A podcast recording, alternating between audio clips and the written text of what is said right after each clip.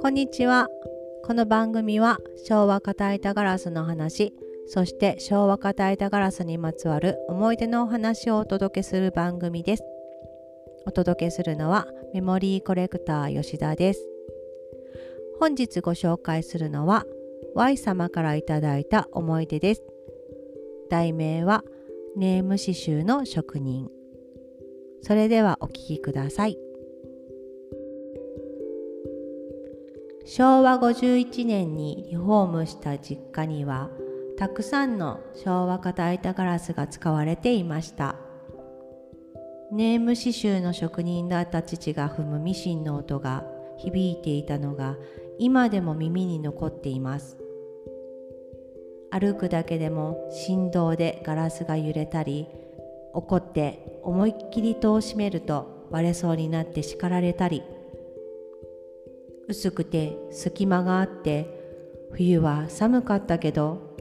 そこには温かい思い出がたくさんあります。すりガラス越しに見える働く父母の姿が今でもよみがえってきます。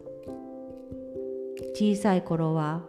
夜空のガラスに紙を当てて鉛筆でこすって柄を写したりして遊んだりと、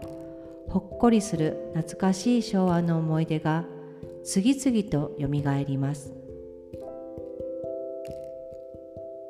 Y 様、ありがとうございました。ありがとうございました。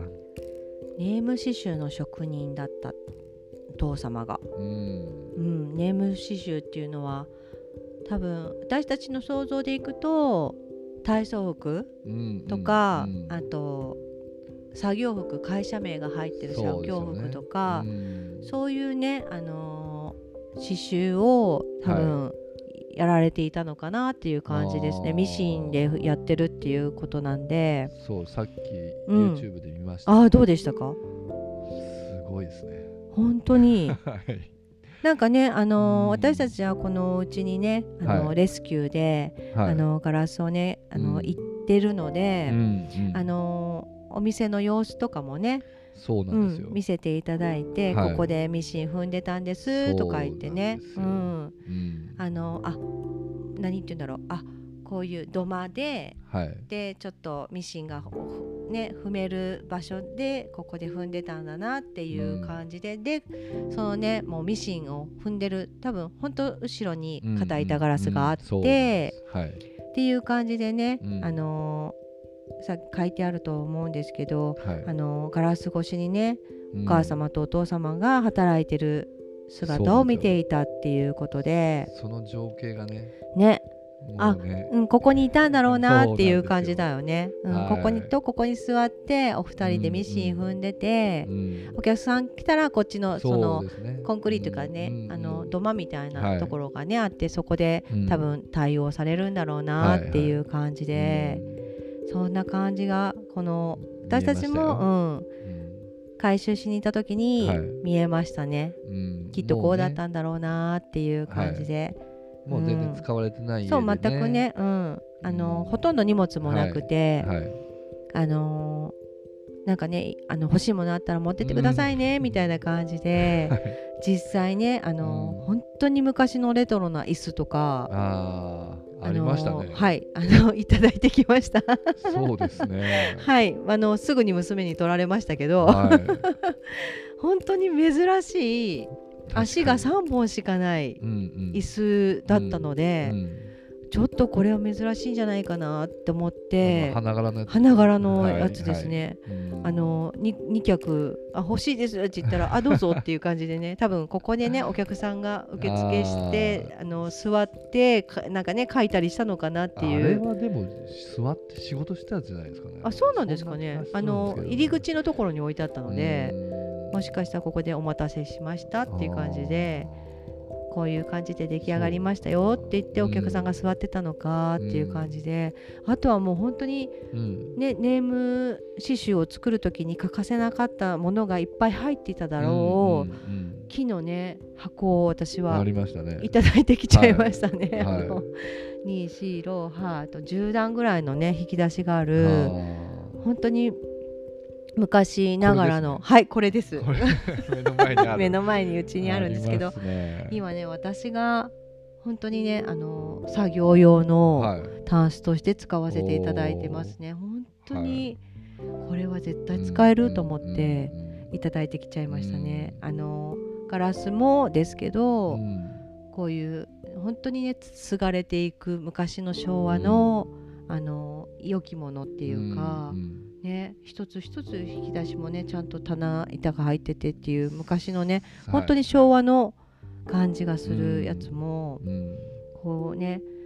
きっと Y 様からするとお父様とお母様が、うんはい、使ってたっていうものを私たちが今度使っていくっていうね、うん、感じでいただいてきてしまいましたね、うんはいはい、解体の理由がね、はい、も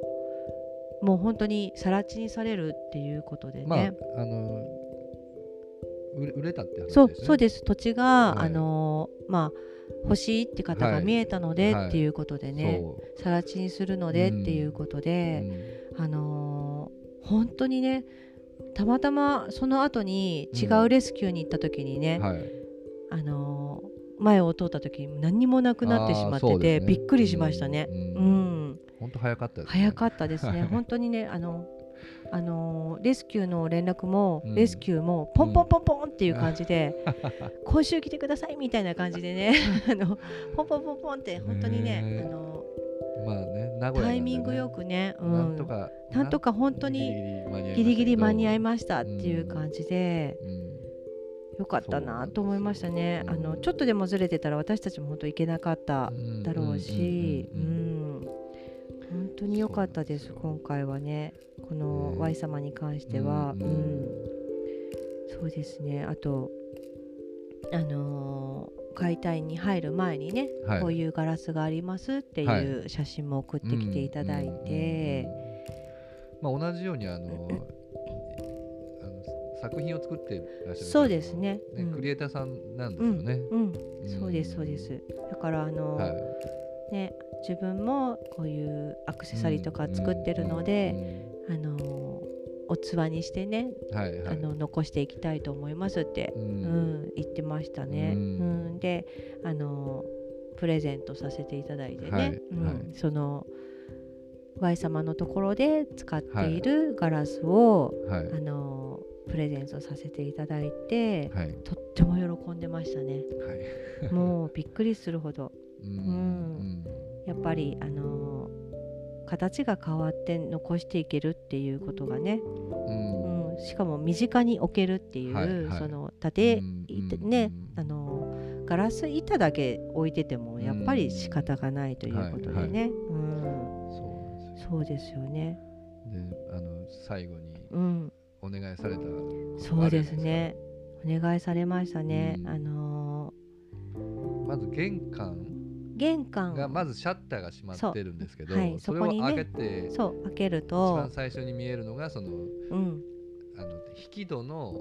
ガラス戸なんですよ透明のガラスで、うんうん、そこにね、うん、屋号が書いてあってあれは何なのねあれ何って言うんだろうガラスに印刷されてるステッカーなのかな確かステッカーなのか、うん、ゴールドでね、うん、屋号がボンって、うん、なんかステッカーを書いてあるっていうのかなうん、うん、ボンって書いてあって、はい、でそれをねうん、一緒に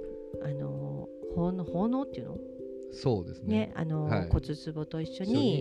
入れたいっていう思いでね、はい、その大きさがね、うん、もう決まってたのでそう決まってる その大きさに入るようにそうガラスをカットしてほしいっていうそうでもね本当にねジャストサイズで入ったっていうねお写真もいただいて、はい、入りましたって言って、うん、もう本当に安堵でしたね、うん、あれこそ安堵でしたねなんかもう入らなかったらどうしようって感じでしたね、うん、本当にね、うん、思ってたので、うん、本当に お父様も、はいね、亡くなってもなお、うん、自分がね、はい、ずっと営んできた、うん、ネーム刺繍の、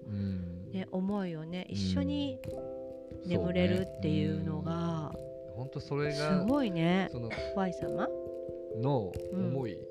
だったじゃないですか。そう、まずそこだったもんね、一緒に入れてあげたいっていう、もうそのもうあと数日したらここが全てなくなってしまうっていう思いが あったから、もう強かったからね、その思いがね、もうできるだけどうにかし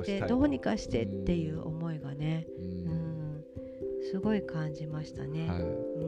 だからそれにお手伝いができて、本当に良かったと思います。良かったですね、はい、本当にね、あのタイミングもあったし、そうですよね、本当にねちょっとずれてたらもうね壊されちゃって、ね、壊されてて、私たちもね予定が入ってたらいけなかったですし、本当に良かったなと思いましたね。ね、Y 様もねこの思い出もね、できれば送っていただきたいっていうことでね、送っていただいて、やっぱりね、前に話した M 様みたいに行ってるのでね、現場にね、私たちもねやっぱりね、この行ってその現場を見てると、すごくね感情移入してしまうというか、そうですよね胸が熱くなるというかね、本当にねお父様のことを本当に思ってるんだなっていうのも伝わってきたし、なんかそこにね私たちがお手伝いできて、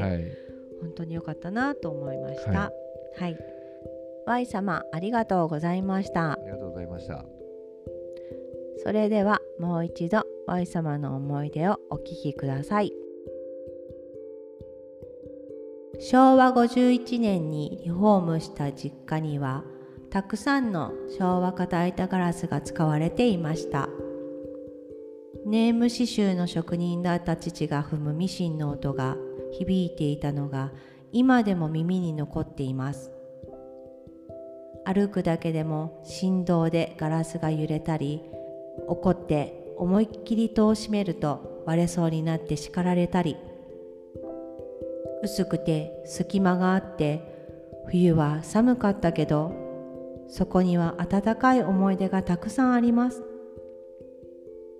すりガラス越しに見える働く父母の姿が今でもよみがえってきます。